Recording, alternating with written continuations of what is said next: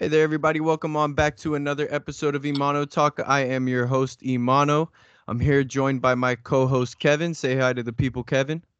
What's going on, guys?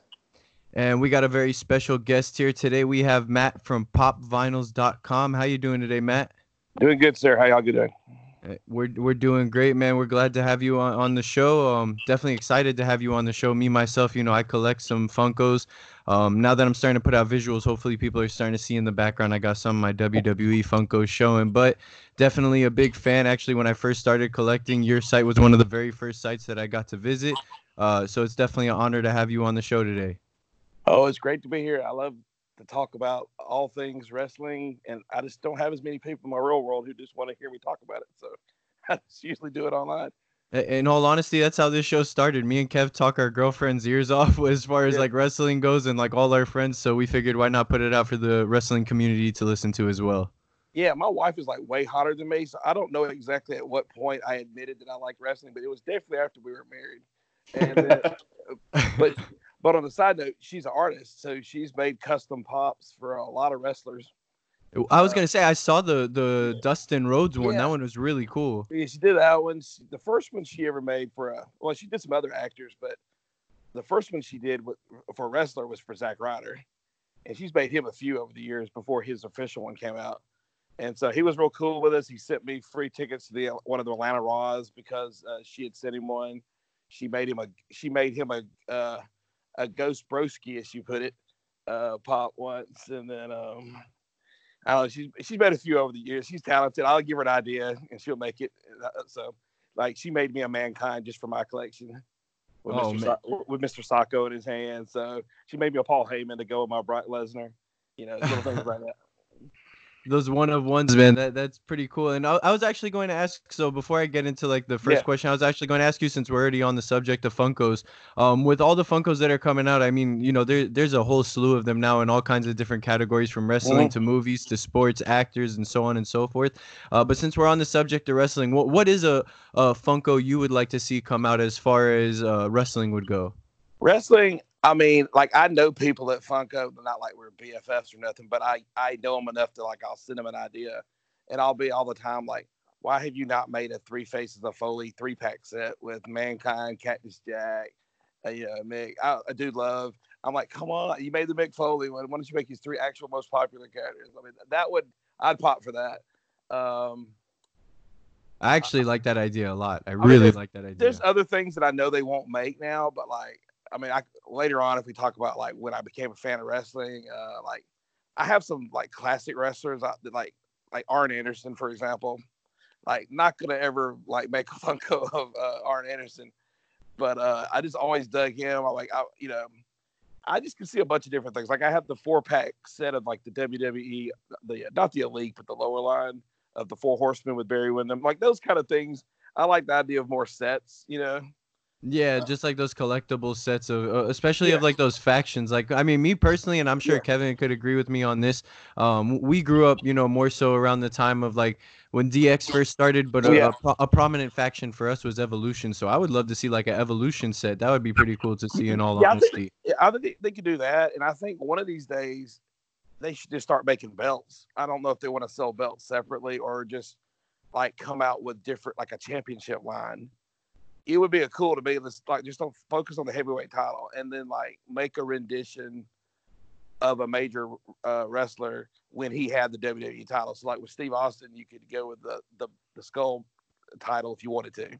yep, or the smoking coal, uh, yeah, or the skull. Cena with the spinner. Even though I don't really care about that, but I mean, it looks cool, you know. But even going back to having like, you know, I love that. The I got I bought that EA. What was it that uh, WWTK whatever they had the Wi- with Ric Flair. I Yeah, have that I- one. I haven't even played the game. It's still in the wrapper. I literally bought the set just to get that Flair because that classic belt. I just like the look of it. So you know, if they wanted to do that and make the belts like removable, I mean, I mean that's dorky as hell. But you know, uh, but like I would do it. You know, it, it would be. I, I just think it'd be kind of neat to see. Um, you can hit the nostalgia. You know, they're starting to make Funko is starting to make a couple of 18 inch pops, which are I mean they're kind of pricey, like 99 bucks. But they're they're making a they've made a Batman. They're making a Harry Potter, but like an Andre the Giant, like an 18 inch. I mean, just that. I mean, just just for uh, iconic stay, that would be kind of neat.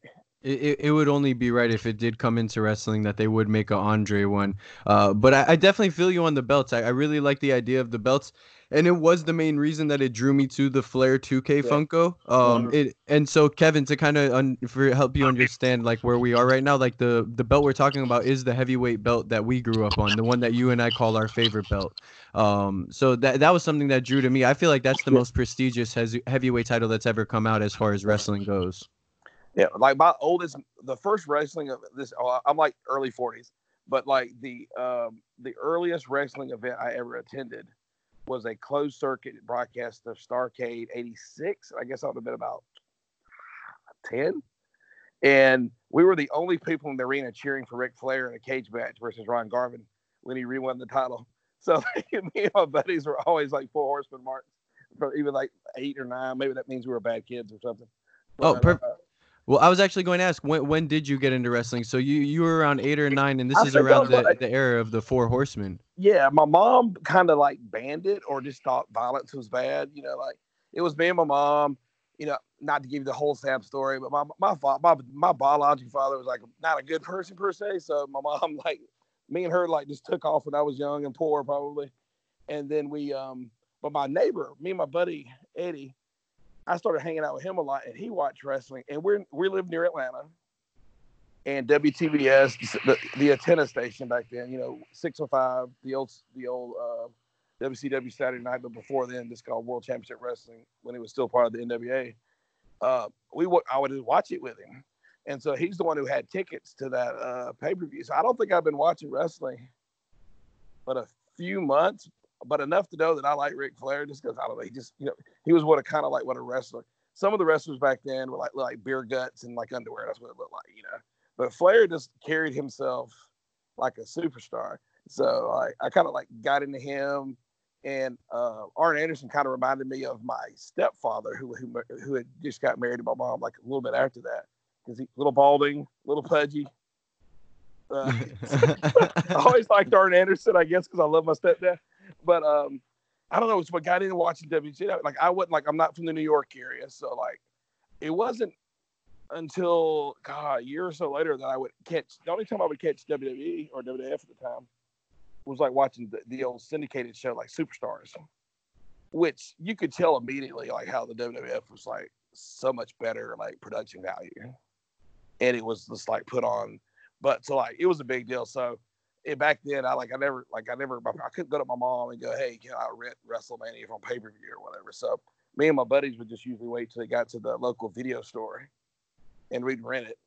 and was like watch it. And so like so even though the horsemen are my first memory, I don't remember how much after the fact was, but like the first wrestling wrestling like the WWE, the WWF that I like fell for was like watching Randy Savage fight Ricky Steamboat. And like Randy Savage was like my new guy at that point, just like the way he carried himself. So I, I would go that far back. Just uh, what was that WrestleMania three?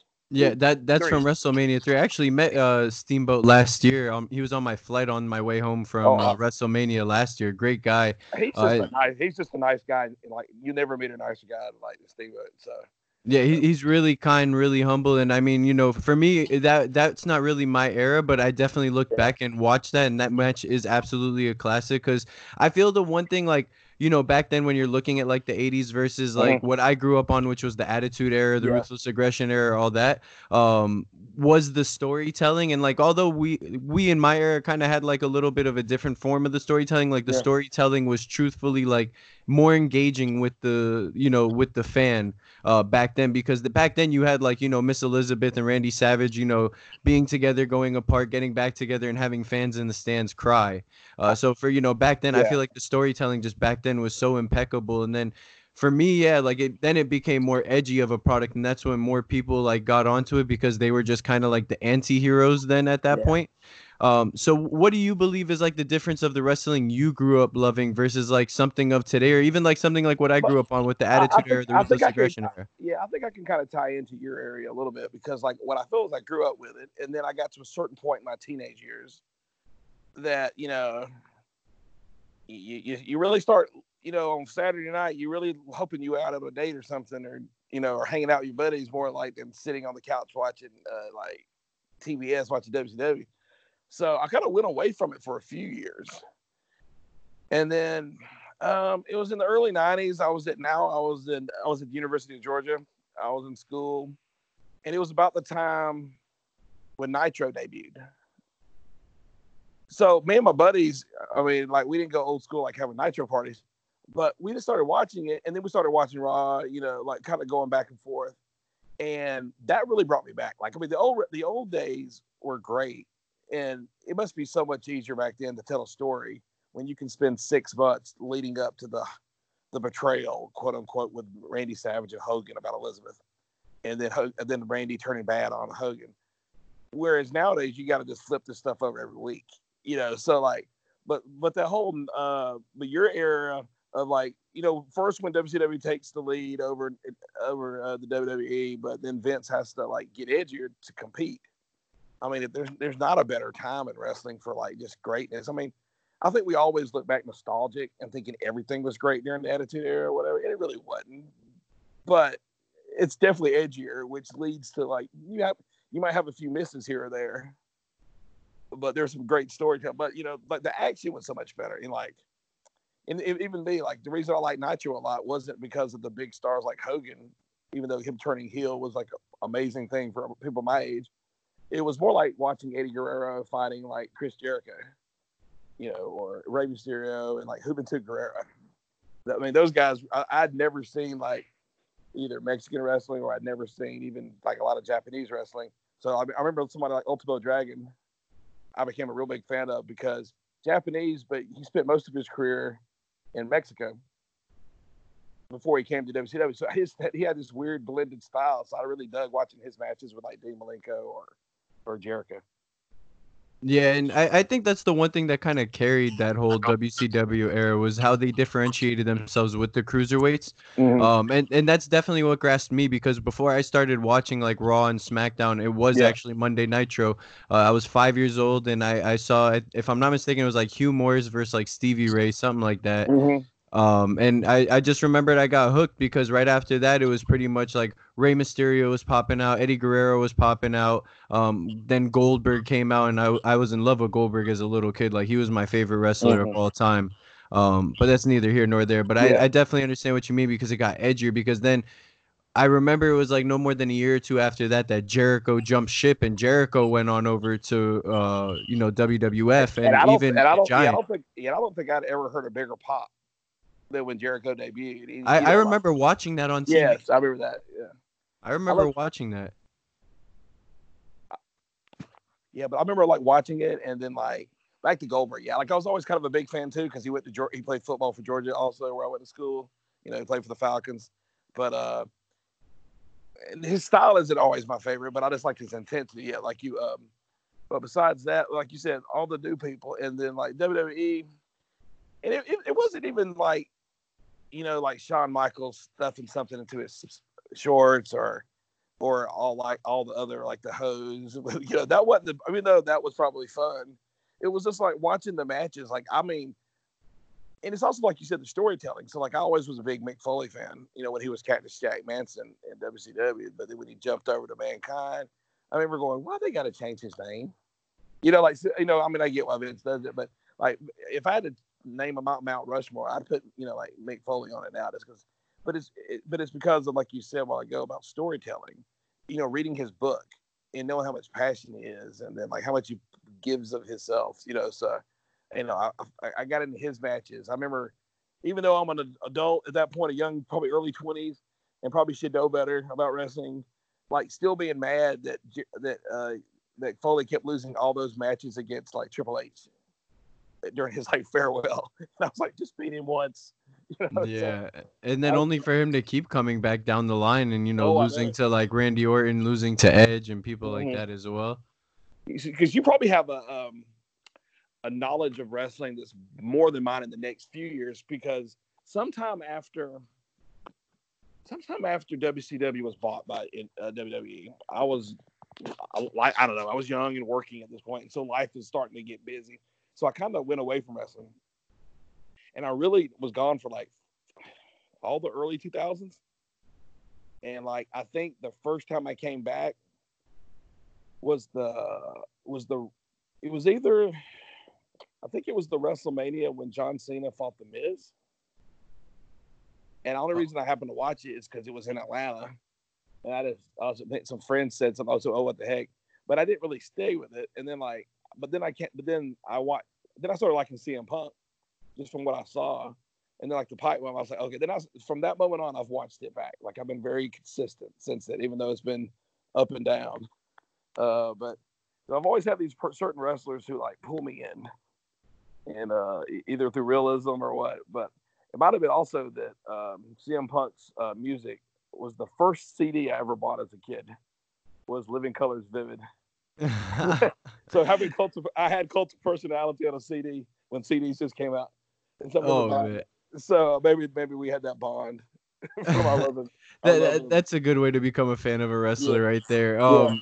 So so you you really came up on the WCW days, and you yeah. were talking about how WCW got bought. So I mean, looking back in the past, and you said you you know you've been keeping up more so today. Um, it's crazy how history repeats itself, right? On how the fact that like the Monday Night Wars happened, and now we're going through similar situations yeah. with the Wednesday Night Wars. Have you been watching AEW by chance? I have, and there's there's reasons I, I watch it now, and uh, it kind of ties into my past because like I remember me and my friends after that pay per view, we would start going to Atlanta to the old Omni before it was knocked down for the, one of the new arenas and we would cheer for the Horsemen, but we would see Dusty Rhodes all the time, you know, like at the arena.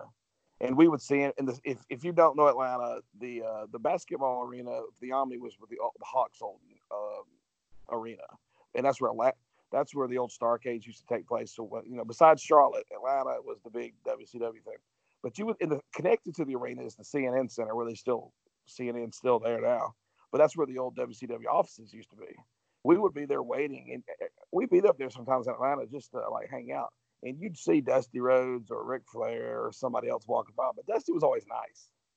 And I remember one time we were cheering uh, for the Horsemen, and Dusty Rhodes just looked at us and said, "I should slap all of y'all because y'all just got some bad parenting if you're cheering for them people like that." I don't know. It just made me pop as a kid. I laughed, and so even though I would never like openly cheered for Dusty, I totally respect him. So I've always liked him. So fast forward to when like Cody Rhodes left um, the WWE.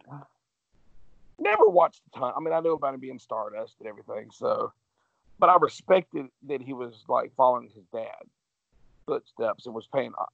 So he he put on some. He was at, he was like the headliner of some very small event during his year off between the WWE or a year and a half off between WWE and um, uh, AEW.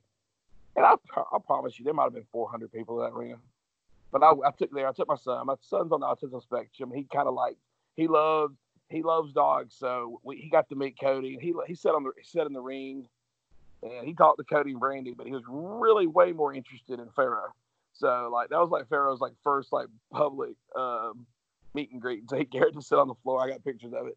And he's just hanging out. He goes, "I love that dog. He's nice." And I said, "Yeah, he was pretty nice." But so that night we watched some other stars who were there. We saw, uh, I can't, I'm gonna mispronounce his name. The guy at NXT, uh, the John Derevovich. I don't know, whatever. Oh, oh, Di- Dijakovic. Yeah, there we go. Fighting Keith Lee. I saw him there. I Was, Jimmy Havoc was there. Um, a few other people I'd never seen. But I talked to Cody about it, and so I just started following Cody. He was, I, he was real cool to my kid. He sent me. He, he would send me some DMs on um, Twitter and we talk about some stuff. And he was just always very cool about my kid. Like, my, like, like my son even got a white. We have a white lab just because he wanted a white dog like Pharaoh. So when Cody announced that he was going to do AEW, I really like it mostly for Cody. And like, this is probably. I don't dislike anybody else who's in AEW, but I think Cody understands the storytelling part better than any of them. I could I like, definitely see that. I could. I like I like the Young Bucks, but I feel like I'm just watching a video game sometimes. Like I I, I haven't watched enough like storylines where you know like why they you know they're great, and so like I mean I flew up to um Chicago for All Out. Me and my buddy did. We got a suite. Yeah, I was there as well. Yeah, we we had a suite. I mean, it was great. Besides the fact that that marina charged me five fifty for a pack of M and M's, I'm like, Jesus, this place is expensive. But um, but I love. But the Young Bucks, I'll watch them but uh, there's no emotion connection to me. But I've talked to the wrestlers. The guys are great human beings, though. So like, I'm not bashing them. I mean, I've had conversations with them about when their Funkos were coming out. I talked to them, and I would tell them, I said, "Look, I'm watching numbers here. Your things are selling really well at the high." They were like, "Really? How can you tell?" And I just kind of told them how I judge it by like social media interaction, like how something's moving. If it's something's passionate, you know how it works. And same thing with Kenny Omega. I've seen some great matches with Kenny Omega.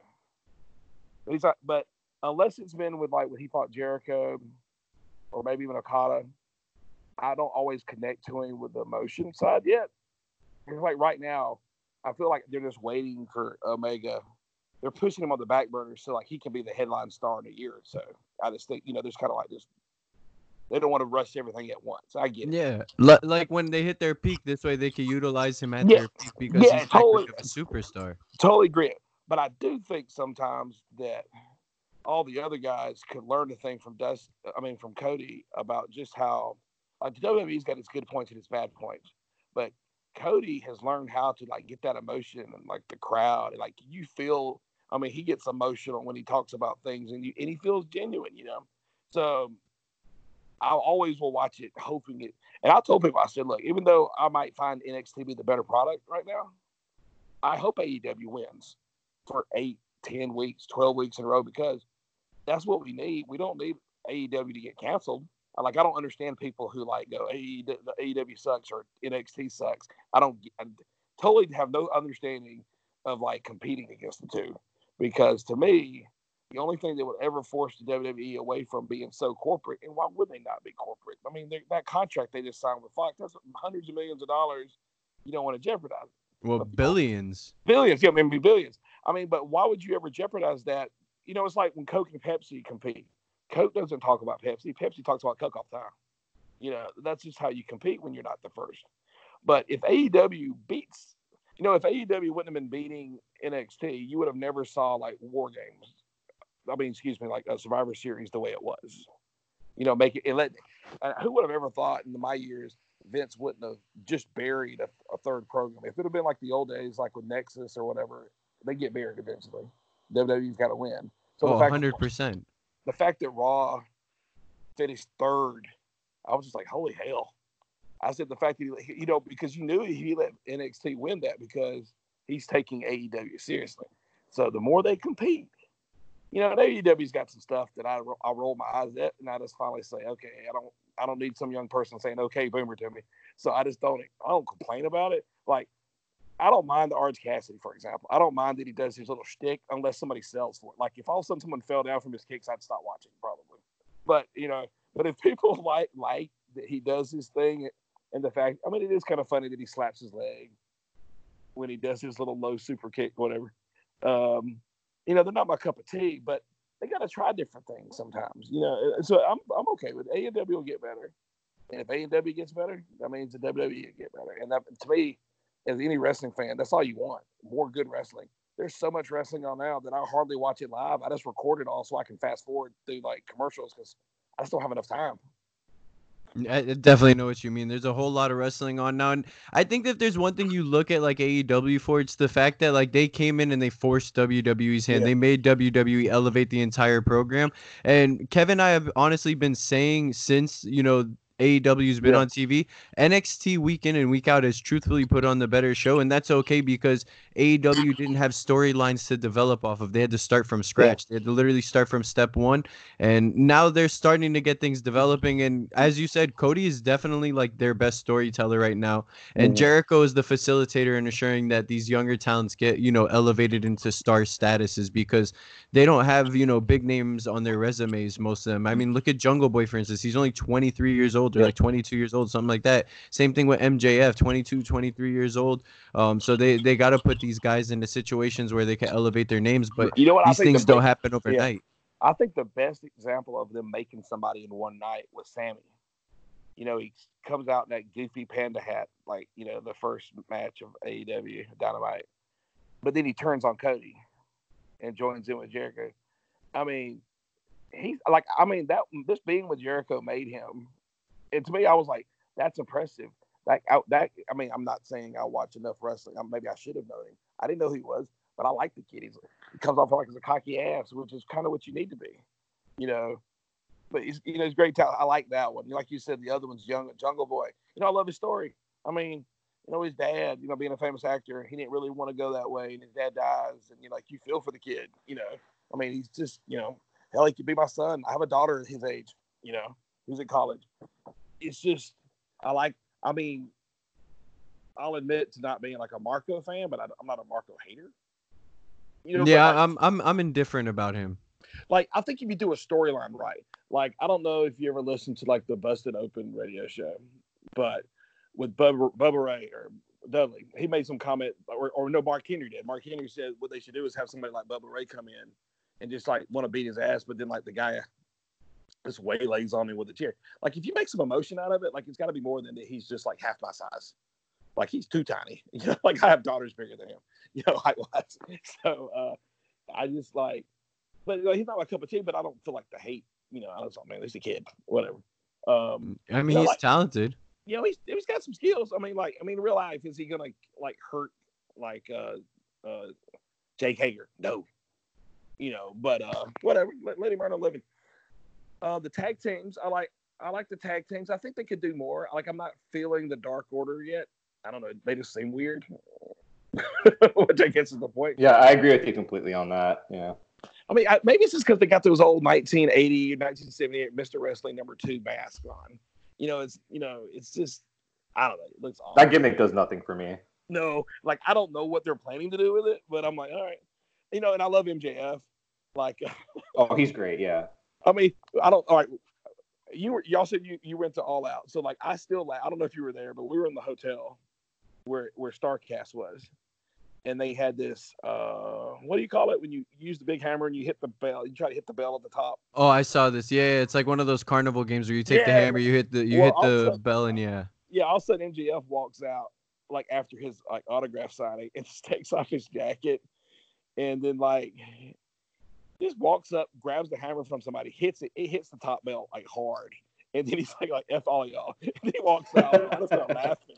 And I was just like, oh, the kid's good. And then later on, someone tried to get him to, again to do it. He's like, Am I your circus monkey? And he like cussed out another guy, like walked away. I said, Oh, the guy gets it. Not many people know how to be a heel. He's just a jackass. I said, It might not be a stretch in real life. I don't know. But um, but he was just funny. I like I liked him. Um, I mean, he's got superstar all written all over him.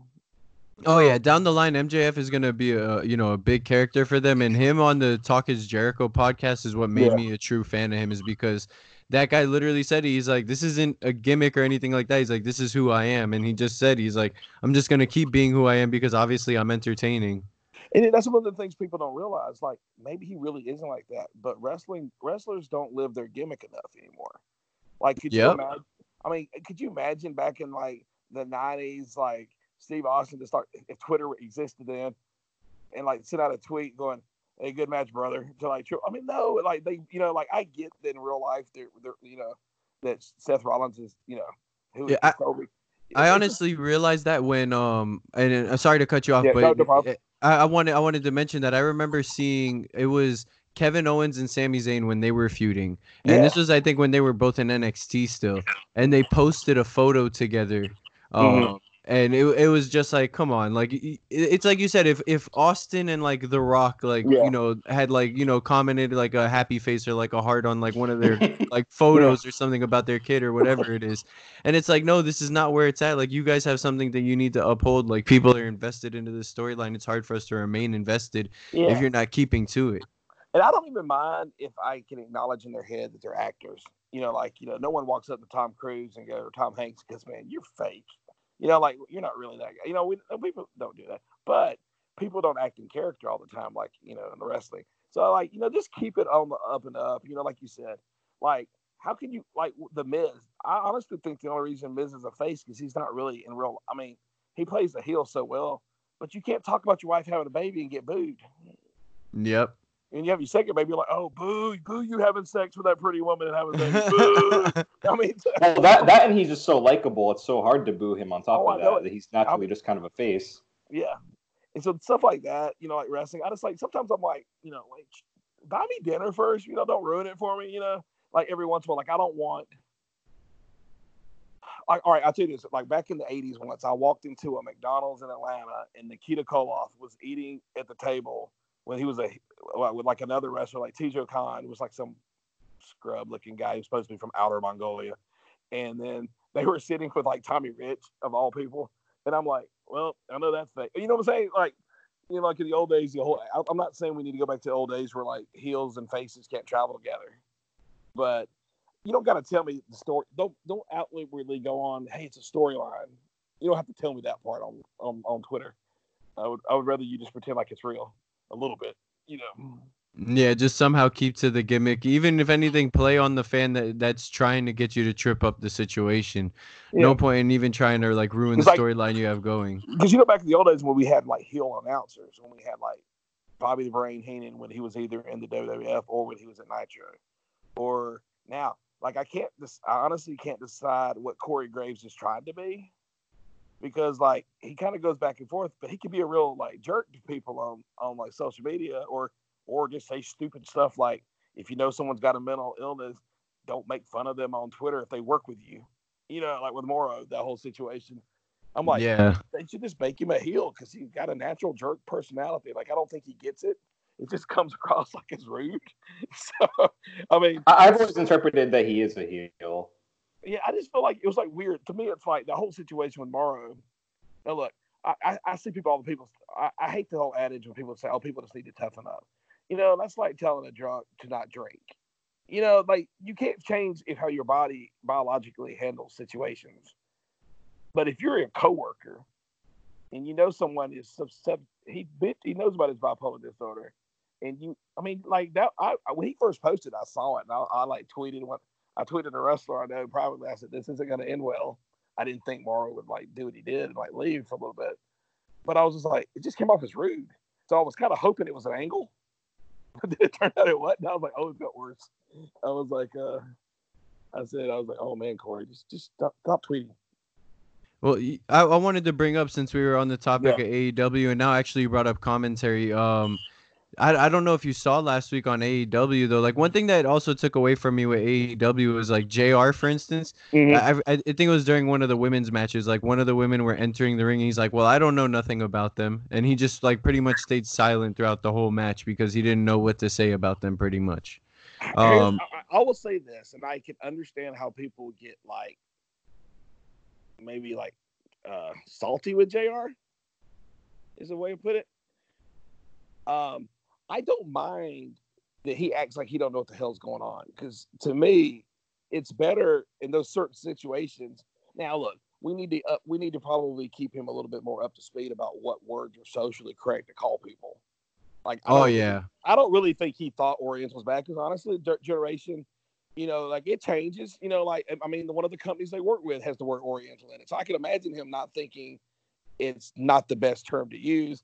But like let's let's, let's just pull them aside and just say, hey, don't say that no more. But being that you got like um Excalibur right there, you know, who's like what I call like the mass Mike Tenay from the old, you know, like just knows all the moves and stuff. I think it's okay if they play it off as long as it doesn't come off like he's bitter. But I don't think he is. I mean, I don't. In real life, Jr. is, is a little like salty uh, which was like one of those things that kind of surprised me just from knowing him for wrestling. I just thought he would have been jovial, but he really isn't. Um, but I like Jr. a lot. And yeah, I, same.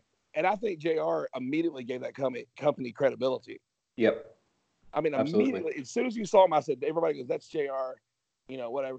And look, I love Tony Schiavone just as a person, and to listen to his old podcast from the first episode he did and how bitter he was toward wrestling when basically when WCW was bought out, and then he didn't have a job in wrestling for 20 years because basically WWE just didn't want nothing to do with it. But to see him slowly realize that the fans loved him, even though he might not have been JR, he was still a voice of many people's wrestling uh, fandom. He slowly started like stop being like what I call a, a really cynical old cranky bastard and became like slowly started falling back in love with wrestling, and for it to turn around that he gets a job at AEW, working for the son of one of his former bosses, Dusty Rhodes. I mean, and to hear him now and how appreciative he is, even though he doesn't know all the as he calls it the flippy stuff either. He just tries to kind of jump in where he can. But the, the emotional connection he has, like with the Rhodes family, I'm like, I love that him and JR there. Now, I don't think JR can announce for like five more years or anything. And so they probably need to at some point work, try to find someone to slowly break in with under JR's tutelage because I know he's doing some backstage stuff, you know, helping. But yeah, there's some stuff, and I think he still got he does got a little bit of that old school like. And I agree with him. Sometimes like, why do ten kicks and make you not think it's important when you can just do one and actually sell it? You know. So, but there's going to be a difference of a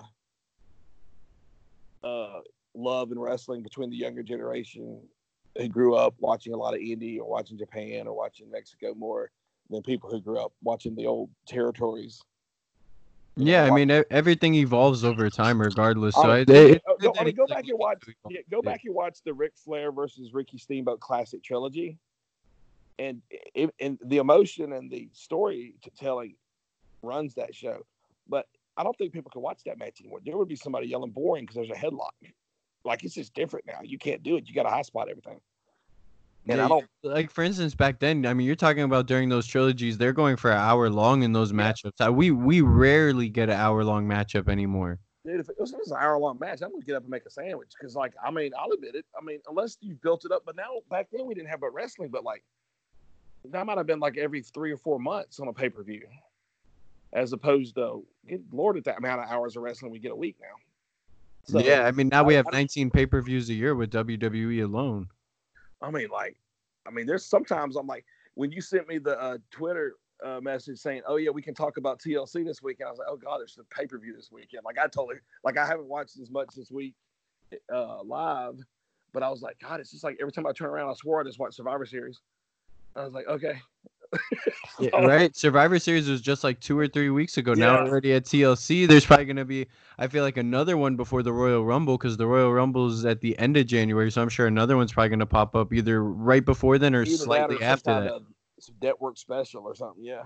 Yeah, for real. I mean, it's crazy. But uh, before we get into the TLC matchup, we're talking about AEW. We have, you know, the the rival half right there is NXT. Have you been able to catch up with NXT as of recently? Yeah, oh man, um, I, I, I, usually even beforehand, like I like I one reason I don't really worry about the ratings between NXT and AEW is that I just automatically right now the crowd is what gives AEW the edge because they got a bigger crowd and it's live. So I usually watch AEW live, and just because I'm used to recording or watching NXT on the on the network, I usually watch NXT the next day. But going back like the past month and a half. Man, did Adam Cole show out or what? I mean, Adam Cole's my guy right now. Like that's like the number one guy to me in the entire company right when now. He, when he first signed with WWE with NXT, I, I had my reservations whether or not he would be like ever the, the big star down there. I mean, he's so small if you really look at him. Yeah, but, he really is. Like he, honestly, but, I, I want to say yeah. he's no bigger than five ten. Yeah, I mean he's skinny too. Like like I'm sure Vincent asked him to like bench press a couple pounds, you know, every once in a while. But I stopped thinking about that watching those matches because he's just so great. I, you know, there's that. I mean, I've, I'm a big. I talk. I've, I've talked to Tommaso Ciampa a couple. He's just a cool guy. I love to look. Uh, Johnny Gargano. Uh, uh, we follow each other on Twitter. I'll send him a message every once in a while just because like we're also I kind of like Disney geeks like he is, and and all his matches, but all the takeovers. I mean, like, there's just not been a bad one, you know. And th- those are some of the best matches I've ever seen. Oh, oh totally. And you can like, and, and there was a there was a time period with NXT that I was so busy with my websites or with having kids that I literally wouldn't watch NXT for like a month, and then I would hear that there's a takeover coming up, and then I would just go ahead and binge watch like the four weeks leading up to it. And then you're like, okay, I'm getting it because the storytelling is very simplistic, but it's like oh, this guy hates this guy or this guy wants that title, I can I can deal with it. They usually did all the turns. I mean, going back to watching Kevin Owens debut and his turn on Sami Zayn, I mean, like nowadays we see too many uh bumps on the side of the ring. But man, when he first did that uh power bomb on the side of the ring on Sami, I thought he killed him. And then, but more recently, dude, Keith Lee, oh my God, he's amazing. Like when his his his uh the way he t- the way he showed out at um Survivor Series, the biggest rumor I heard backstage was that Vince McMahon was popping big for him, but I hope it's true. That's yeah, I heard that too, and, he probably was. Honestly, I mean, that guy is is going to be a WWE champion one day. Dude, he's got he's got like he's got charisma. He's he's a big fella. He's got literally everything. Oh, I love I love him. I love the whole thing. I mean, I love heel Finn Balor now. Oh yeah, so much better I mean, than face Finn Balor. Yeah. Well, well we've mentioned the three yeah. that this week they're actually wrestling each other: Ciampa versus mm-hmm. Finn Balor versus Keith Lee. Yeah, I, am I'm, I'm gonna watch that. I'm a big Matt Riddle fan. I think he's got the look. I think he's yep. the next John Cena of the WWE. They don't even know it yet. I think he just got the charisma. You know, he's different, but he's got he's a bad he's strong. I mean, he's going to have to improve a few things and probably learn to shut his mouth a couple times. You don't want to like disown one of Vince's meal tickets too much, but I just think he's got superstar written all over him. Like, I oh, think, oh, oh, for sure, for sure. He, Matt, Matt, Matt is one of the best and, and, and one of the most reputable fighters. Even at oh. that, like I mean, that guy can shoot fight. You know, like for real. I don't know if you've heard it, but like you know, he's got his ring entrance music. But you know the guy who did the rapping on the Twitter, but then he got hired by the NXT, Josiah something. Yeah. Well, he he does a rap to Matt Riddle's thing. It's the best thing I've ever heard. I wish they'd play it because. I mean, he put words to Matt Riddle's theme song. is is awesome. So that's the first time I really like heard it. And then I wish the WWE would let Matt Riddle have shirts like he used to have on the indie days. If you just go back and look at his indie shirts, I'd buy all of them if I saw them. But like all the WWE shop shirts are so generic. But uh, I love Riddle. I mean, there ain't nobody. I mean, let me think who I'm missing. I mean, right now, I mean, the only place where I see there's no competition right now between AEW and NXT is the women's division, where NXT women are just destroying them. Yeah, oh, yeah. No, I don't think the women's division's ever been better. No, I mean the NXT women is just like solid. You know, like I remember growing up and you'd get the occasional women's match, and even Medusa. I mean, like you'd leave the room, and it's not because you were being like sexist. They just didn't treat it seriously. So right. why would why would you treat it seriously? Because you were subconsciously that's how you were. But and I wasn't sure, but like, man, you know, like I told somebody once, like women's wrestling, it goes from like the old days. Like I could look at Paige when she first debuted, besides the fact I'm almost old enough to be her dad, to go, wow, she's beautiful. But then she does some move, then you start worrying about their beauty, even though beauty's nice. I ain't, I'm not trying to act like I'm not a male, but like I don't watch matches just looking at somebody like how I used to watch Stacy Keibler step into a ring. I watch Charlotte and I watch Keith and I watch I watch Charlotte and I watch Sasha, but even the NXT, all the women in NXT, Baszler will kick everybody's butt. I mean, I love her, uh, Shayna Baszler, and I love I love the new girl from um, I can't believe what, what's her name Ripley Rhea Ripley, Rhea Ripley oh, yeah, and she she's only 23 as well. She's young. And like I was listening, somebody she like I said she's young. You know, like she's you know she's um you know like she's a big strong girl, but she still looks like a female. And like and someone was really rude to her, called her like a guy on Twitter or something. And like you could tell it actually hurt her feelings. And then Mark Henry gets on and starts talking about what a beautiful woman she is. I said, oh God, Mark Henry's done slipped into a sexual chocolate. Yeah. He's like, baby, you are fine. Some people need some courage. I, I, am all over you. And I'm like laughing. In my background, I'm hearing that music from Sexual Chocolate. Hit it, Mark. Go for it. Shoot your shot.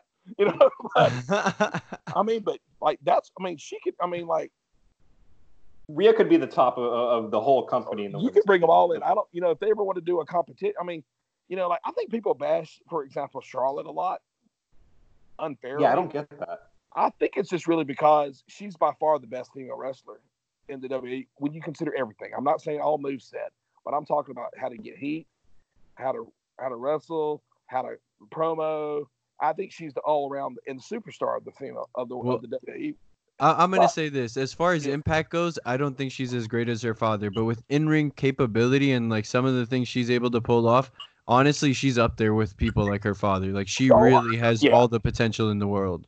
And, and I think what you got it is it's kind of like um, I try to tell people, like when Vince has somebody that he knows he can trust them, he's going to let them run with the ball way longer than maybe the fans want it to happen, like Cena or Reigns or before his like earlier. I was going to say Roman Reigns. So, but, but but like it's because he couldn't trust anybody else. how many other ones were drawing like like uh for example drawing like uh Charlotte was, or wasn't injured. She was dead. But think about now. Think about a WrestleMania in a year of like Charlotte versus like Rhea Ripley, or I mean, like it's going to be to the point where you don't need Charlotte to put the whole women's division on her back and people get tired of her.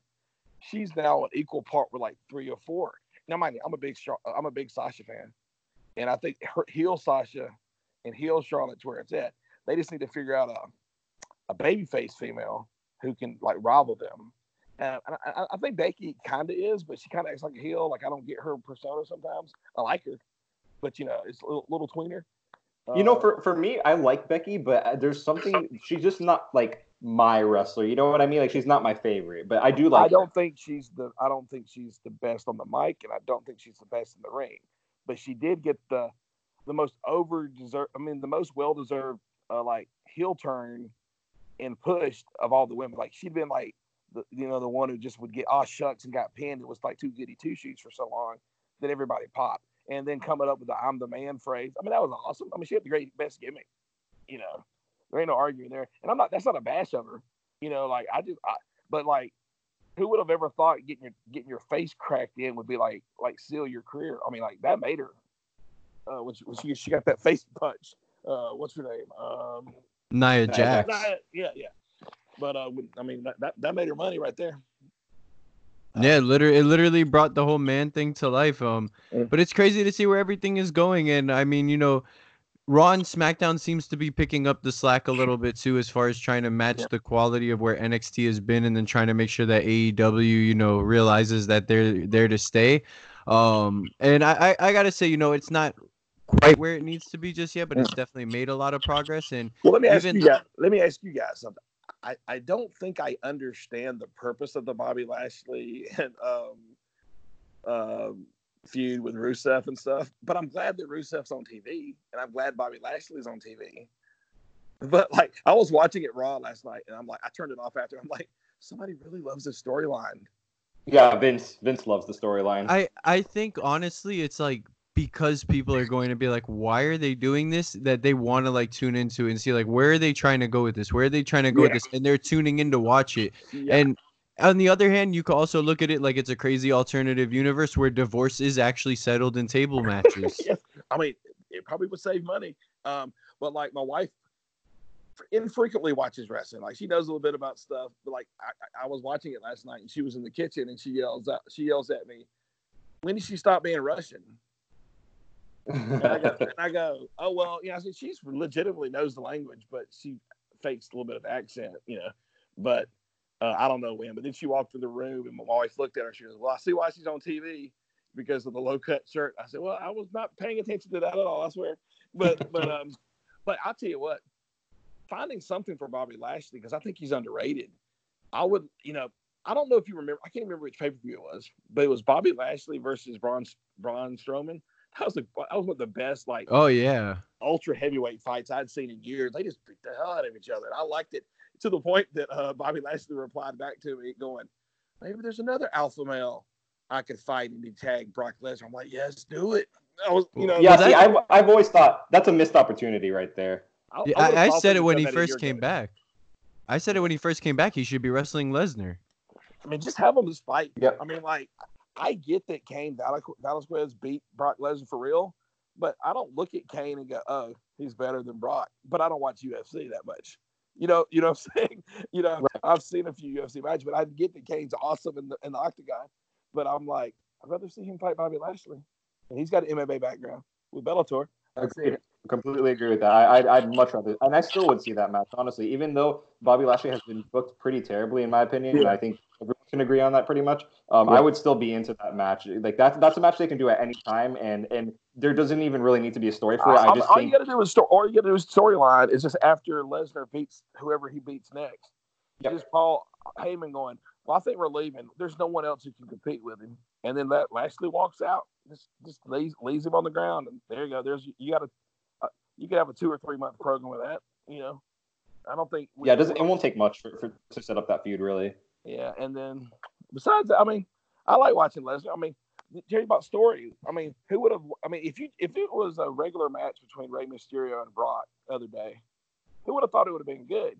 But being that you build up that he beat the heck out of his kid, I mean, they booked that match perfectly. I mean, it was great. I I liked it. I watched it. I was like, That was great. And then I, I, mean, that whole crowd was into that match. Was so, and they were they so wanted Rey to win that by the end. And I mean, it, it Rey they both did so great for that match. And and when Brock is on, I mean, like when he actually shows up and he's there to yeah. work, I mean, he's he's really damn good. He doesn't get enough credit for that.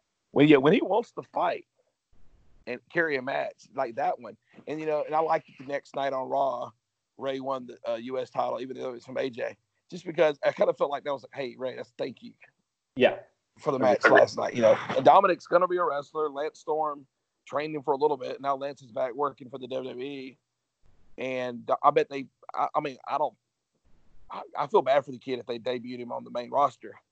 You know, but like it's every once in a while do this, maybe send him down to NXT for like a year. But I mean, I'd love to see that, even if Rey was like his manager. I mean, like you know, whatever. I'll, I'll buy it. I like Rey Mysterio enough. I'll, I'll support his son. Yeah, I definitely agree there. And that's something we're gonna you know wait down the line for. Yeah. But it, you know, it, it, has a lot of excitement on it, given the fact that he's already had like programs with Lesnar and like Cain Velasquez mm. and his own father at that. Yeah. Um, but l- looking at Raw that just happened uh, this past week. Yeah. I, I don't know if you guys got to watch it in full just yet, but I actually thought it was a pretty solid Raw. Um, I, I you know I had some enjoyable matches, but also some in- entertaining segments. Um, you know, l- let's start off first and foremost with like the tag team program between like Street Profits and then the Viking Raiders was pretty damn good. I-, I really enjoyed that, but I'm having a feeling that we're going to see the OC versus the Viking Raiders sooner or later. Um, how do you guys feel about that? I'm not. I'm not really not into that match, honestly. I, I, I don't uh, you know, the OC, I like them because of AJ Styles, but uh, as just Luke Gallows and Carl Anderson, they honestly, I recognize that they're very talented and all the history in, in, Japan and all that, but it just doesn't do anything for me in 2019. With I, I, just think there's a lot of better teams they could be wrestling right now. Maybe not on Raw, but just out there in the wrestling industry and especially on WWE. I think there's just better matches you can do than that. But I get at the same time why they're doing the match. It kind of does need to happen anyway. So as much as I don't really want to see it, I get why it's happening. Yeah, like AOP versus Viking Raiders would be way better. Exactly. Exactly. And like I like the OC, but like you say, I like it because of the history with AJ Styles. And I I want them three like beating up people, and I want them maybe to add a fourth or a fifth person with it to be more Bullet Club like. Yeah. But I don't need to see them win the titles. I don't need to see them involved with. I'm also torn about the other matches because I like all the tag teams. I just don't feel like there's any story to why I should be cheering for one another. Street Profits. I mean, who could have? I mean, I love that they have got over by holding a solo cup. I mean, and they're funny, and I think they have a great future. But like, they're one of the few people I feel like that are booked better by the, at Raw than they were at NXT. You know, for a while, you know. But I like them. I like the Viking Raiders. Um, I don't know. As for the AOP, I'm not really. I've never been intrigued with them as a, just like a dominant tag team, just because they're so much bigger than everybody else. Like when you say like get them involved, I'm more intrigued by this AOP maybe in cahoots with Seth Rollins if if they actually play this out. You know. Yeah, well, uh, now now they've officially come out as a faction, pretty much. That Seth okay, Rollins is working with them. I, yeah, I didn't finish watching it last night, so I don't know. But I like that idea because you know Seth playing the little, you know, little uh, dastardly heel like that. But the tag team, I just don't understand how WWE. If every, I, I mean, I get Vince; it's his company, but when everybody in the world thinks the revival, and if you if you didn't watch those revival matches versus Gargano and Ciampa in NXT and didn't think they were superstars, I don't get it. I like they actually wrestle as a team and do like try to cut off the ring and like do moves together. I mean, like I just want them in every match. I mean, I really feel like total tangent, but I really feel like I wish that Raw and SmackDown shared a heavyweight champ and shared the tag team champs, and they both appeared on both shows. It's too many belts. But like, I just want to see Revival beat like dastardly little hills and just keep beating teams every week. You know, I don't know. That's me. No, yeah, I could definitely see that though, because the revival is definitely one of the better teams that they have. Um, but speaking of the OC, we also got to see AJ Styles versus Rey Mysterio. I really enjoyed that match. I feel like actually Rey Mysterio showcased one of his better matches since his return, like next to the Brock Lesnar match. He really killed this match. Um, so Matt, if you haven't seen it already, I would definitely suggest watching it. Kev, did oh, you get I'll, to I'll see it? Tomorrow. Yeah. Um, I, am not gonna lie. Um, after watching most of Raw yesterday, I kind of fast forward to like the last five minutes of the match, just because like WWE has programmed me to just uh, makes me realize, hey, only like the last few minutes really matter. Our main events really aren't that great anymore. So if you say it's a great match, maybe I'll actually go back and watch the whole match. But that, that typically, I just get to, I, I'm just like get to the point, and I just fast forward to the last couple minutes of the match to see if anything happens. because it's not like a pay per view match, but it was an absolutely perfect for Raw match. Like it was just enough to get me by and like want to see what's going to happen next. I will say the ending was slightly sloppy due to time. Um, and fun side fact, I don't, I don't even know if it's fun, but Rey Mysterio actually ripped his pants at the end of the match. Uh, so yeah, there was also that, but it was just a crazy ending, but a great match, you know, leading up to the ending. Um, but yeah, Raw was definitely enjoyable this week. So if you guys haven't gotten to finish it or watch it in full, I definitely suggest it. Um, but WrestleMania season, it is rapidly approaching. Do you fellas have any hot takes as far as any surprises or dream matchups you might have leading into WrestleMania, like any Royal Rumble predictions or anything like that? Um, I mean, for Royal Rumble, I, it's like you would think they they're gonna have Kevin Owens win the Rumble, but then I also think they could just have Roman Reigns win it and have him maybe beat the Fiend at WrestleMania for the title. So uh, that's that. Those are just like the the easy kind of go-to predictions. Really, if it were my my pick and my choosing, which I know it's not going to happen, I would love for Keith Lee to just win the Rumble. Just I would love for just for them to give us a surprise, a true good surprise Rumble winner, where there's like you can kind of build off of. It's not too out there, but it, they would have to do it really in, in a really clever way and with the right person. They can't just do it with just anyone. I I like that idea. Um, I think I've heard the rumor of Roman Reigns winning, and it doesn't nothing against Roman Reigns because like the, the, guy does get a lot of beef, a lot of grief about stuff when he's actually pretty decent in the ring, uh, has a pretty decent heavyweight matches. But I just don't feel like I don't like that people go, okay, Reigns is just going to be in it. And like I already know what the next six months are going to be. Like you said, I would just pop massively if someone like Keith Lee or like Matt Riddle or somebody like if Lesnar was a champ, and you know, and just somebody wins the Rumble that you don't expect and they have to build a program based on who's this guy to think he can challenge me. You don't have to win, but I like the Kevin Owens idea. I would like something. I just don't like them to automatically in their head go, okay, we need to have somebody to beat the Fiend in six months. Let's just ride it out. If the if the crowd is still hot for him, let him keep the title. But yeah, and, and honestly, and, and, honestly, I would think honestly, if, if it were up to me, I would have Fiend keep that title through WrestleMania. Don't even have him drop it. Keep that title for a really long time. And am I not mistaken that his match versus I don't know we get a little ahead. So he's going to be this this weekend. He's going to be the first time he wrestles as Bray Wyatt. But yeah, okay, like it like in the Mister Rogers kind of persona. Gotcha, gotcha. That's what I thought. But you know, like I like this persona. Um, I don't know if y'all were shocked, but I was just kind of thought when he first got the title match with with uh, Seth Rollins at the fiasco, the Hell in the Cell. Like I never thought he would win it. I didn't. I didn't think that's how the match would end. But I thought it was too soon. Me too. But, but having him as the champ, you know, he doesn't need the belt. But I don't know how you take it off of him now. You gave it to him. You you got to keep it on for him for a long time, and you got to build somebody up to beat him. Honestly, I think you could build Braun back up to there. They just have yeah. to put the time back into building him and stop making him such an afterthought. I think mm-hmm. if you put him seriously in that in that really good booking they were doing, where every week on TV he was killing it. I think it was like in maybe 2017 or early mm-hmm. 2018, somewhere around there. Like his programs with Roman when he was on Raw, he was killing it. And I think if you built him back up to it, I think he would be the one that could convincingly beat the Fiend.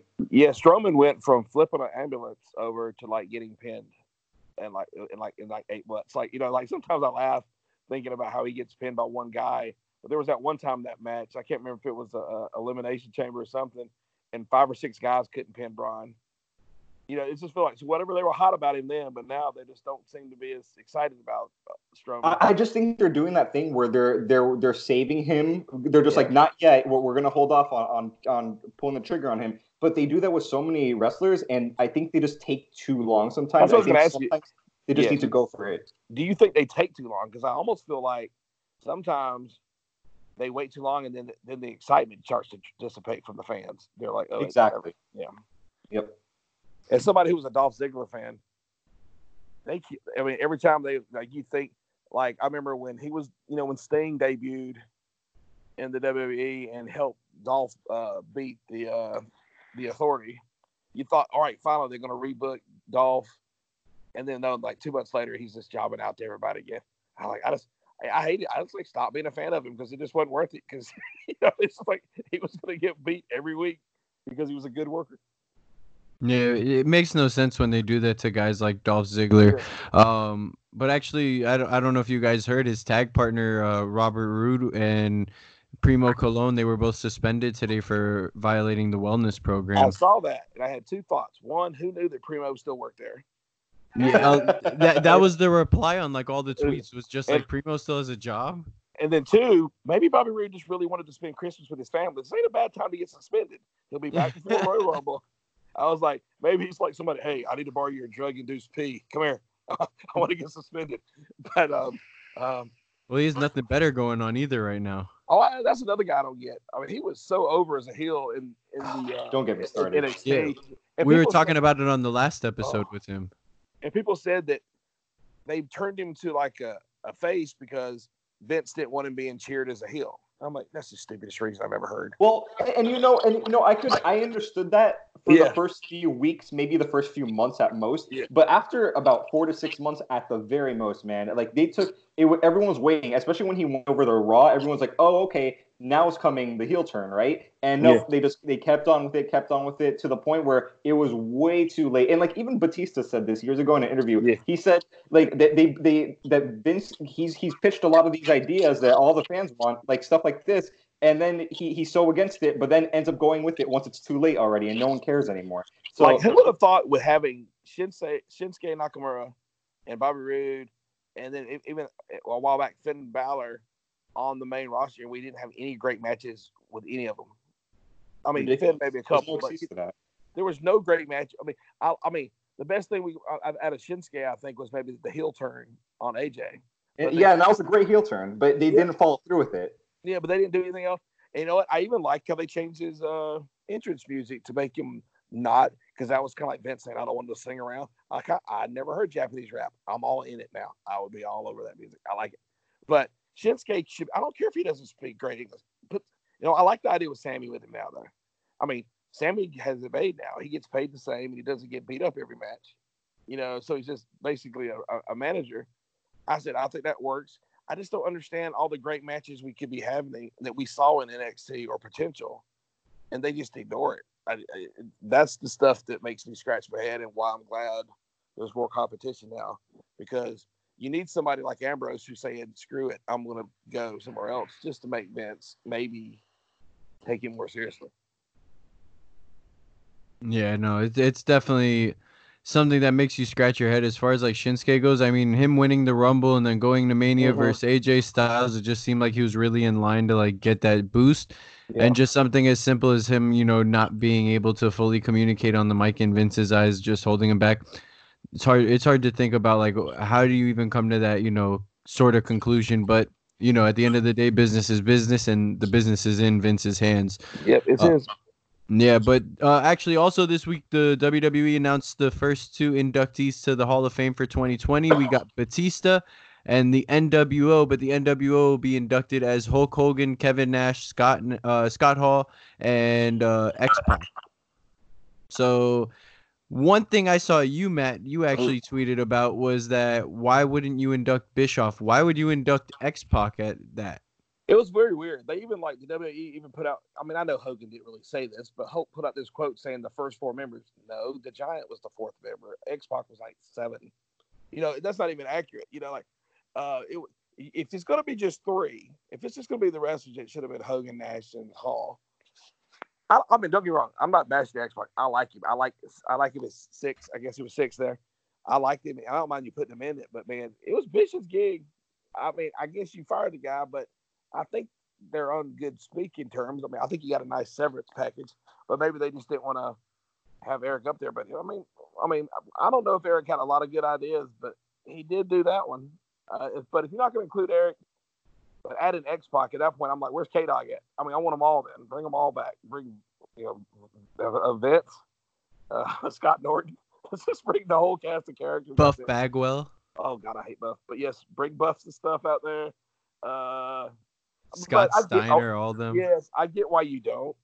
And those four, you know, and being that um, Waltman was so important, you know, in the clique and, you know, with Hall and Nash friends. I mean, I, I don't have a problem with it.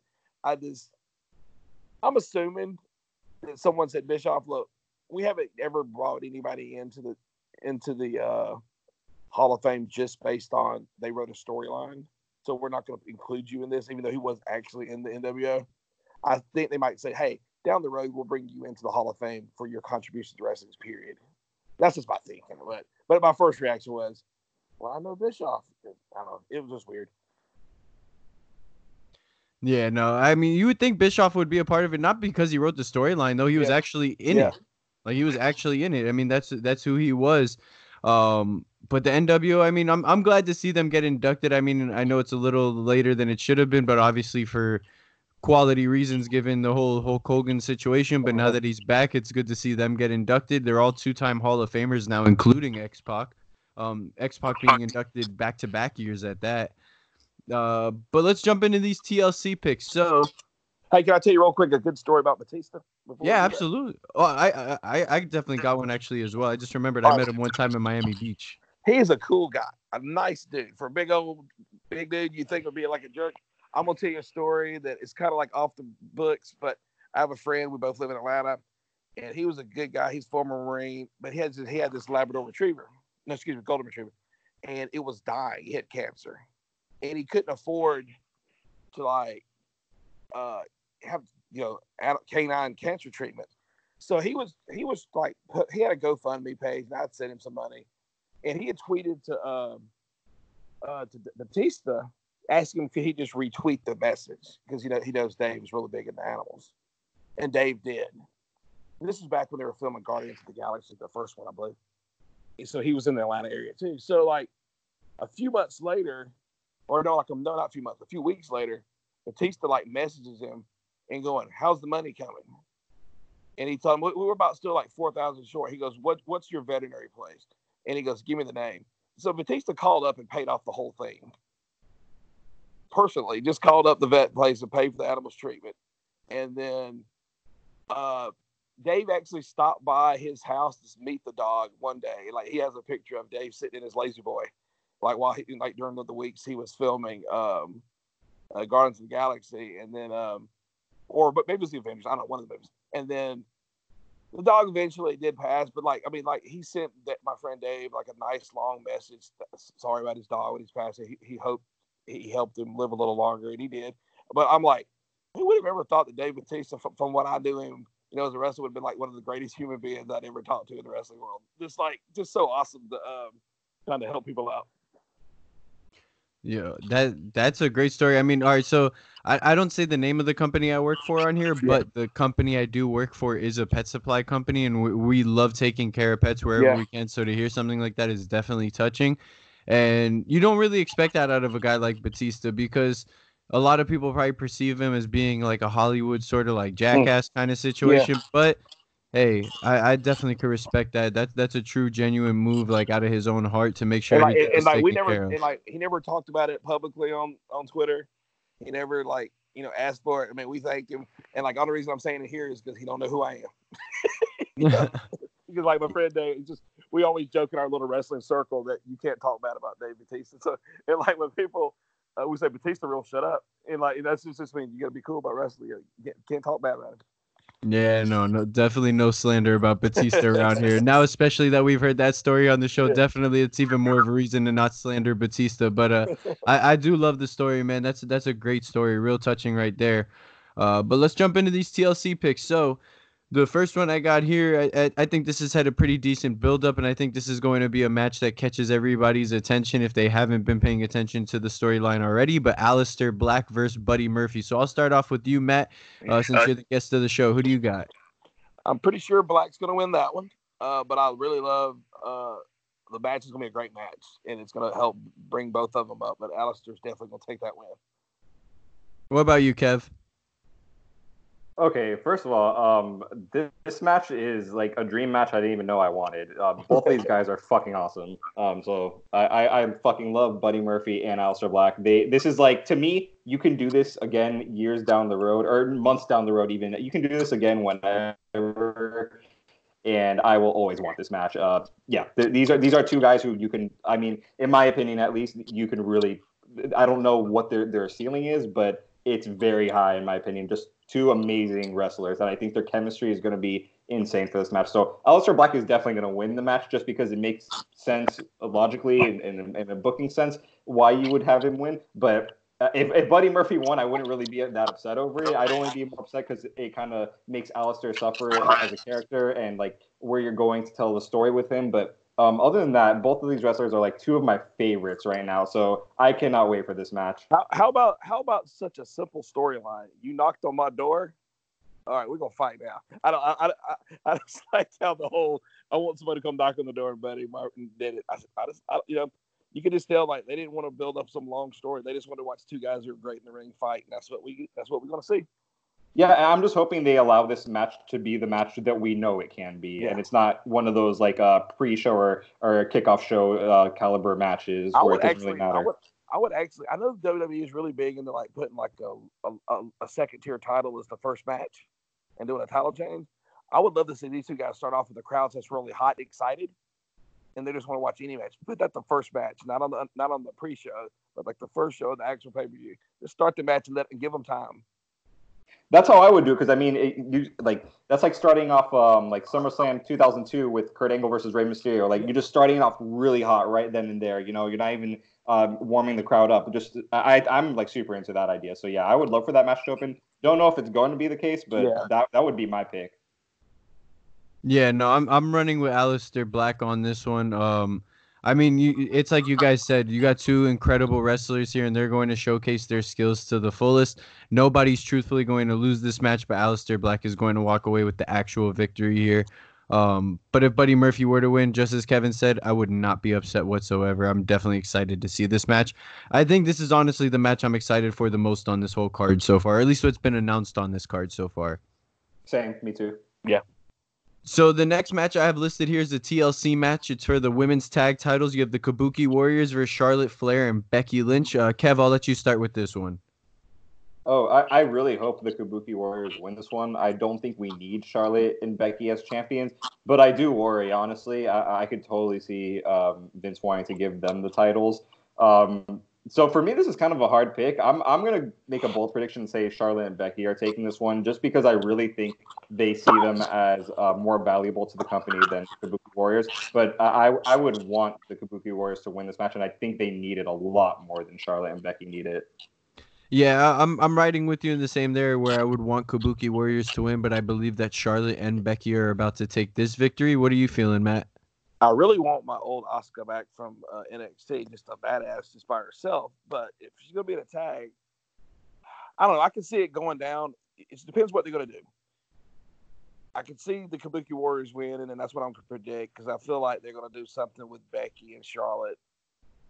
Not you know, either they, hopefully they're not they're not gonna try to make them coexist as champions. I'd rather them start feuding again, or lead to something else with like Shayna Baszler or something down the road. But I'm gonna I'm gonna lean hopefully toward the Kabuki Warriors because I just feel like Kairi Sane would get lost if they lose the title, and she would be the one who gets hurt the most because I don't think Vince knows what to do with her.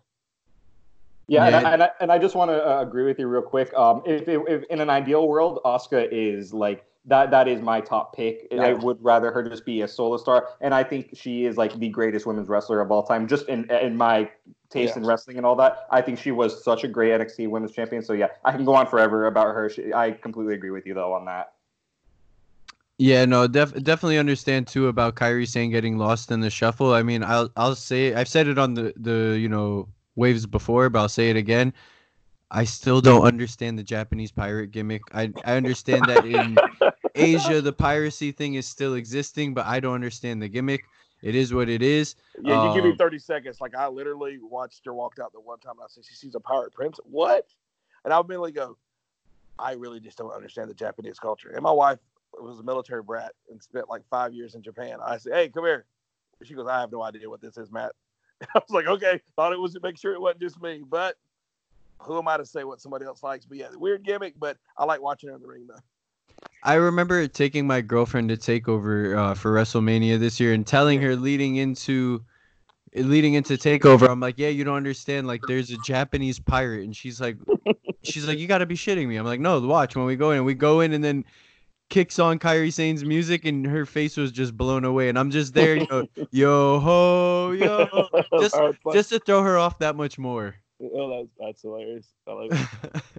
um, the next match I got listed here is for the SmackDown Tag Team titles. We have the champions, the New Day versus the Revival.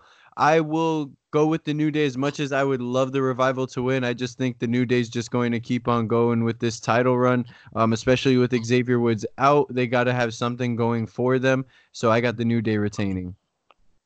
Yeah, I think you got to book the New Day to win because you got to keep Kofi strong.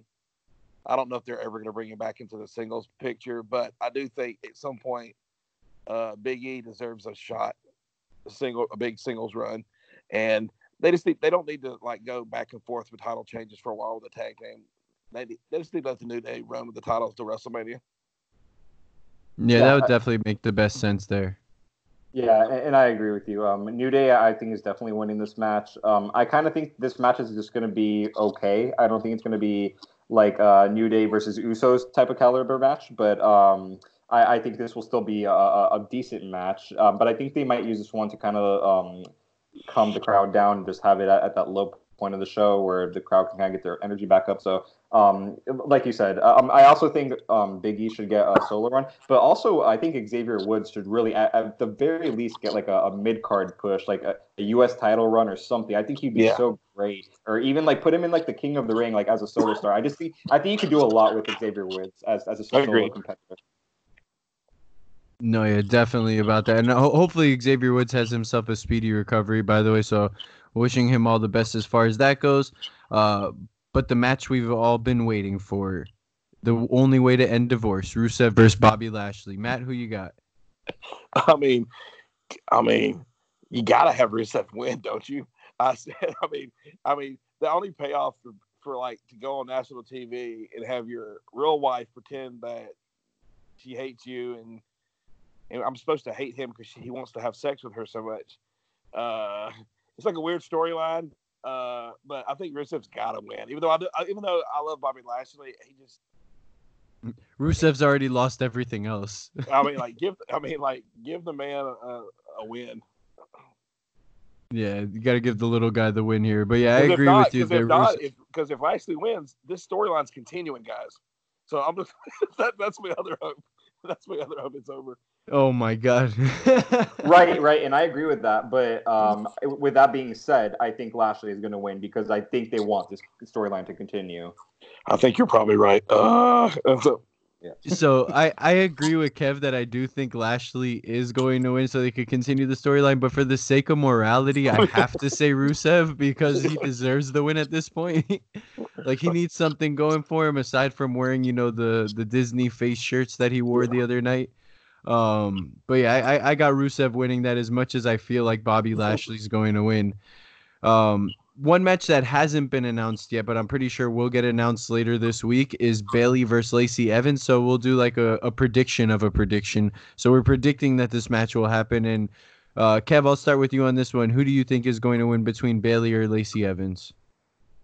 Oh, I think Bayley's got this match. Um, this is a match I couldn't care less about, if I'm being completely honest. Um, I don't like Bayley. I don't like uh, Lacey Evans. Uh, if I, would rather Lacey win this match, if I'm being completely honest. But at the at the same time, I don't really want her to win the title, and I think they're kind of pushing her as the babyface in this uh, feud, which I don't really get. Honestly, it's not for me. So I really don't care about this match. I'm gonna go with Bayley, and uh, yeah, that's what I have to say about that match.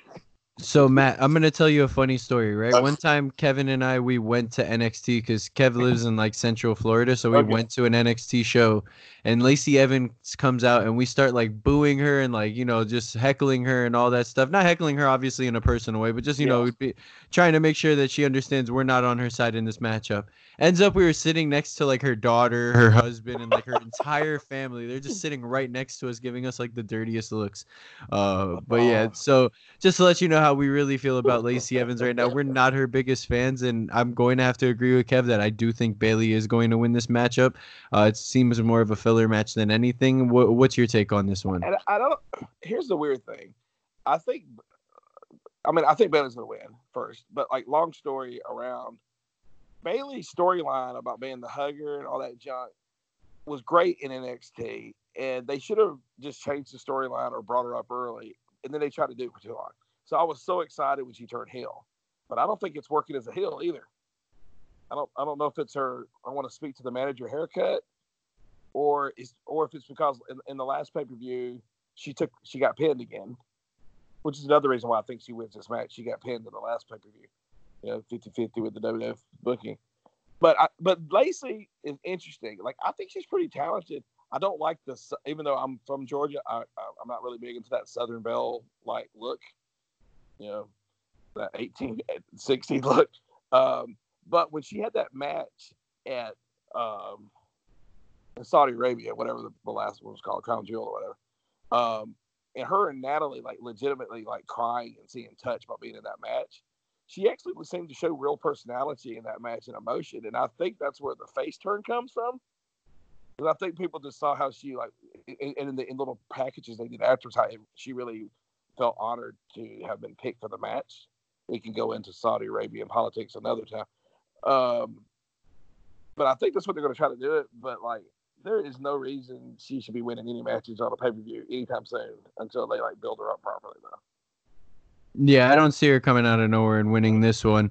Uh, so I think that's an easy pick that all of us have chosen there. That Bayley would probably win this match. Um, so this past Friday, we saw King Corbin pour a whole bunch of Ol' Roy dog food all over Roman Reigns, and somehow that equals that they're going to fight in a tables, ladders, and chairs match. So, Matt, I'll start with you on this one. Who do you think is going to win? I mean, wouldn't we all just wa- enjoy watching Baron Corbin go through a few tables? And it's pretty obvious he's going to. Yeah, I do think. I, I, debate sometimes. I do think he's a good heel though, but he, he, a good heel after doing the stupid bark video a couple weeks ago, and then the dog food thing need, needs to get his ass kicked, and that's how it should end. And just move on. That's that's what they should do. Now I don't choose many people to lose to Roman Reigns, but when I do, it's definitely going to be a guy that pours a whole bunch of nasty ass dog food all over him. Um, because I, I I feel for any person that has dog food poured all over them, let alone Ol' Roy, which is basically like the McDonald's of dog food. Oh, uh, so I got Roman Reigns. I agree with you. I agree with you. What about you, Kev? Yeah, yeah, I got Roman as well. Um, and and I got to be honest, when I watched SmackDown last week, I thought it started. I remember I, I even texted you. I was like, uh, SmackDown started off good for once. Since since they went over to SmackDown, I think this is the first time they've actually started off with a good segment. Um, I thought the Miz versus uh, the Miz Bray Wyatt stuff was really interesting, and just for them to end it with that bullshit um, was really annoying. And uh, I mean, I, I just completely fast forward through that Dolph Ziggler versus Roman Reigns match. That just screamed, don't even bother with this match. I saw the ending and then just want to see if they were going to do anything remotely interesting at the end, but it, uh, it, turns out they just want to put dog food all over Roman Reigns, and I, I thought it was legitimately one of the dumbest angles, and and it was gross. Uh, on top of that, I was just like, who wants to watch this? Like, who is actually at home? Like, wow, this is like really great. Like, I can't wait for this match now. So I, I, it's it's like it's really I, I, honestly it's it's just it's lame. I, I'm not into it at all. I can't believe anyone would even be remotely into this angle or this match at all. Um, but Roman's winning the match, and yeah, that's that's. I just want this feud to be over with once this pay per view is over. I'm just glad this didn't go through the rumors that were swirling around. They were saying that there was going to be some sort of a match, like a, a dog collar match, where they would oh, like God. both be on dog collars, having to like fight each other from there. I'm really glad that didn't happen. i would much rather have a TLC match. Um, but yeah, this match is it's doing nothing for me in all honesty. Um, but at least they're trying to build up Roman Reigns the way they want him to be, and you're getting us to actually want him to win at this point. Uh, but the main event that we have listed here, what I would believe is the main event, but for some reason it's listed as a non-title match, is Bray Wyatt, not the Fiend, Bray Wyatt, like Mister Rogers, versus The Miz. Um, and Kev, it's as you said, when SmackDown started, it started off really strong. Um, Bray Wyatt, you know, was mentioning that he he wants to get a family back, and he was teasing the Miz by saying that he was going to take his family essentially, and he attacked the Miz using that angle against him. Um, so I do have Bray Wyatt winning this one because I'm sure they want to prolong the feud between him and Daniel Bryan, but I, I think this is a great in between storyline right now. Uh, but let's go with Kev. Kev, who do you got winning this one? Uh, I'm gonna go with Bray Wyatt winning it, but I would honestly, I wouldn't mind the Miz winning this match just because I think you can then add uh, to the story that Bray kind of needs to become the Fiend to win a match, or he needs to rely on it. It, it, it, wor- it works much more in his favor when he's the Fiend. Not that he he can never win as Bray, but I don't know. I I, I wouldn't mind the Miz uh, picking up the win in this match, but I don't think it's gonna happen. I, also feel like now you could also include Daniel Bryan coming back to attack Bray Wyatt since he's not the Fiend, and he could take a, a believable loss at that point. Because if you do the Fiend, then you already know what's going to happen, and you can't have any sort of interference or sort of sort of like a screwy finish to lead into something into the future. But this allows that. Uh, but how you feeling about this, Matt? That's pretty much what I was leaning toward. Like the the fact that it's non-title and he's not the Fiend. I don't know if he's going to get pinned, but I think you could see Daniel Bryan coming in and giving him the knee, or you could see Miz winning, pinning, or you could see uh, like Bray Wyatt winning by disqualification. But uh, I, he's definitely going to get uh, Bray Wyatt's definitely going to get pummeled a little bit, and it's going to lead back to the uh, Bray having to summon the Fiend to take care of Daniel Bryan once and for all. I think that's how it's going to go down. All right. Royal Rumble, I guess. And, yeah, and I personally, I, I really am hoping that when Daniel Bryan comes back, I mean, I would love, um, and, and, you know, he could attack the Fiend, sure, but I would love for him to like show up on Firefly Funhouse with like a buzz cut or something, since like Bray Wyatt was taking yeah. care, and just acting like a total like idiot, just being like, "Hey kids," like this. I mean, I do, like, I do think Daniel Bryan is going to come back in a different type of persona because Bryan just likes to do different things. Doesn't you know? He doesn't really want to go back to the yes movement, but and they've been hyping the whole.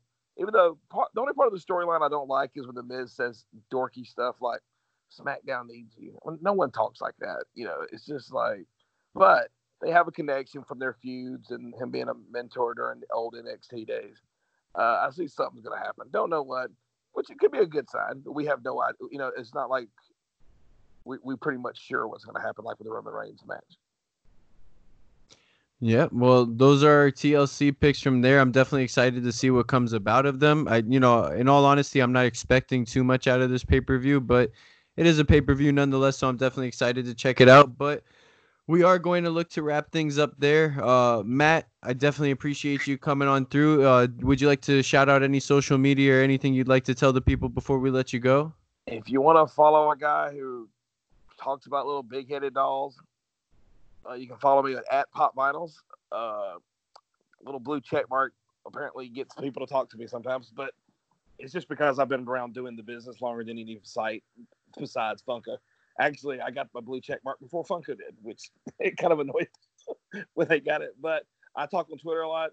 I'll talk wrestling, Star Wars, Funko, whatever you want. I'll talk with you.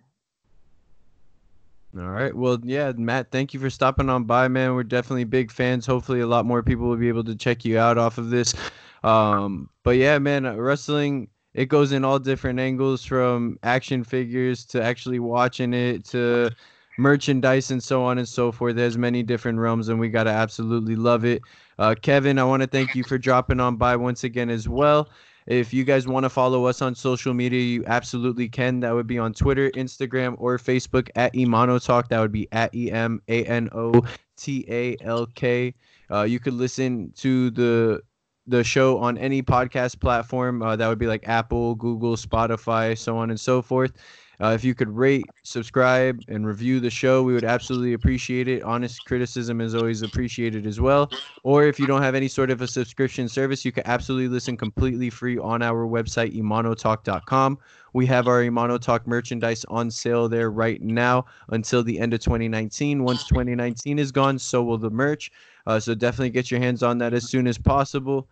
But without further ado, I definitely want to wish you guys a happy upcoming holidays. There's a lot of great wrestling coming up with the start of uh, 2020. We got the Royal Rumble, we got WrestleMania, and who knows what 2020 has in store for us from there. But once again, thank you, Matt from Pop Vinyls, for dropping on by. Make sure you guys check him out. That's at Pop Vinyls on social media. And Kevin, once again, thank you. But with that being said, thank you for uh, tuning on in and listening in to another episode of Emano Talk. People, take care. All right, thank you.